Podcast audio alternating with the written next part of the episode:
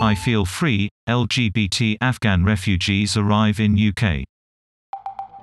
The BBC speaks to one of 29 LGBT refugees who fled the Taliban, fearing for their lives.